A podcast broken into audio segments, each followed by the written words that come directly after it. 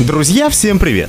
Меня зовут Алексей Корнев, и я рад вас приветствовать к этому часу в нашем еженедельном подкасте о том, как пчелы путешествуют по почте, где не стоит покупать постельное белье и что делать людям, оказавшимся без работы, далее к этому часу.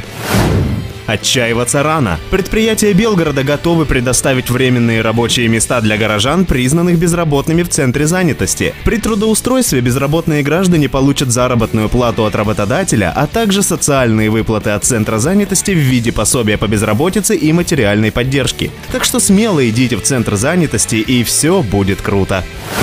Сказка про простыню-самобранку. Мошенник из Старого Оскола собрал 100 тысяч рублей на несуществующее постельное белье. На странице в одной из социальных сетей 26-летний находчивый предприниматель собирал деньги якобы для приобретения постельного белья по весьма заманчивой цене. Собрав около 100 тысяч рублей, мошенник перестал выходить на связь и удалил аккаунт. Видать, очень хорошее было белье, что он попросту решил с ним не расставаться. А злоумышленнику удалось обмануть 50 старооскольцев. Жужжащая посылка – Белгородцам пересылают живых пчел по почте. Но не спешите выпускать своего внутреннего бравого защитника животных наружу. На посылках и ИМС отправлениях делается пометка «Осторожно, живые пчелы, не переворачивать, на солнце не держать». Пчел перевозят в воздухопроницаемых контейнерах с ветеринарным свидетельством и специальным питанием, так что ни одно жужжащее полосатое не испытывает неудобств. Чаще всего живые посылки доставляют в Алексеевский, Старооскольский, Новооскольский и Валуйский районы. С какими целями целями останется загадкой. Может быть, кому-то приятно засыпать под легкое жужу над ушком. А вот сейчас обидно было.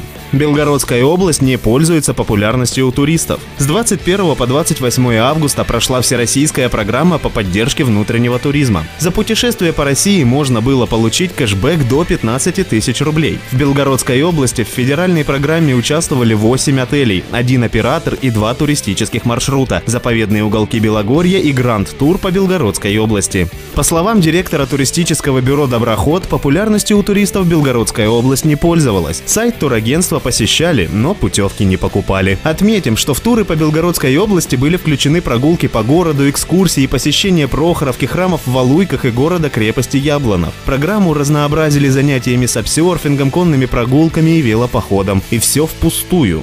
Аж сердце кровью обливается. Новости спорта. Белгородский салют в третий раз подряд сыграл в ничью. 6 сентября в Рязани прошел матч группы 3 второго дивизиона. С первых минут матча «Салют» начал наступать на соперника, но Рязань отвечала контратаками. В начале второго тайма команды обменялись опасными моментами. До этого матча Рязань находилась на первом месте турнирной таблицы. «Салют» находился на третьей позиции. После этого матча белгородцев догнал тульский «Химик Арсенал». Следующий матч «Салюта» пройдет 12 сентября в 15.00 в Белгороде против «Химика Арсенала». Вход на стадион бесплатный. Давайте поддержим наших ребят, ведь в последнее время они очень стараются. И о погоде на следующую неделю. Осень постепенно и мягко входит в свои права. Температура воздуха будет держаться в районе отметки 23 градуса и осадки ожидаются только ближе к выходным. Но ветер даст о себе знать. По данным сервиса Гизметео, на следующей неделе ожидаются сильные порывы до 16 метров в секунду. Так что будьте осторожны и следите за смс-ками от МЧС. А с вами был Алексей Корнев. Приятных выходных и не забудьте сделать правильный выбор на едином дне голосования. Услышимся!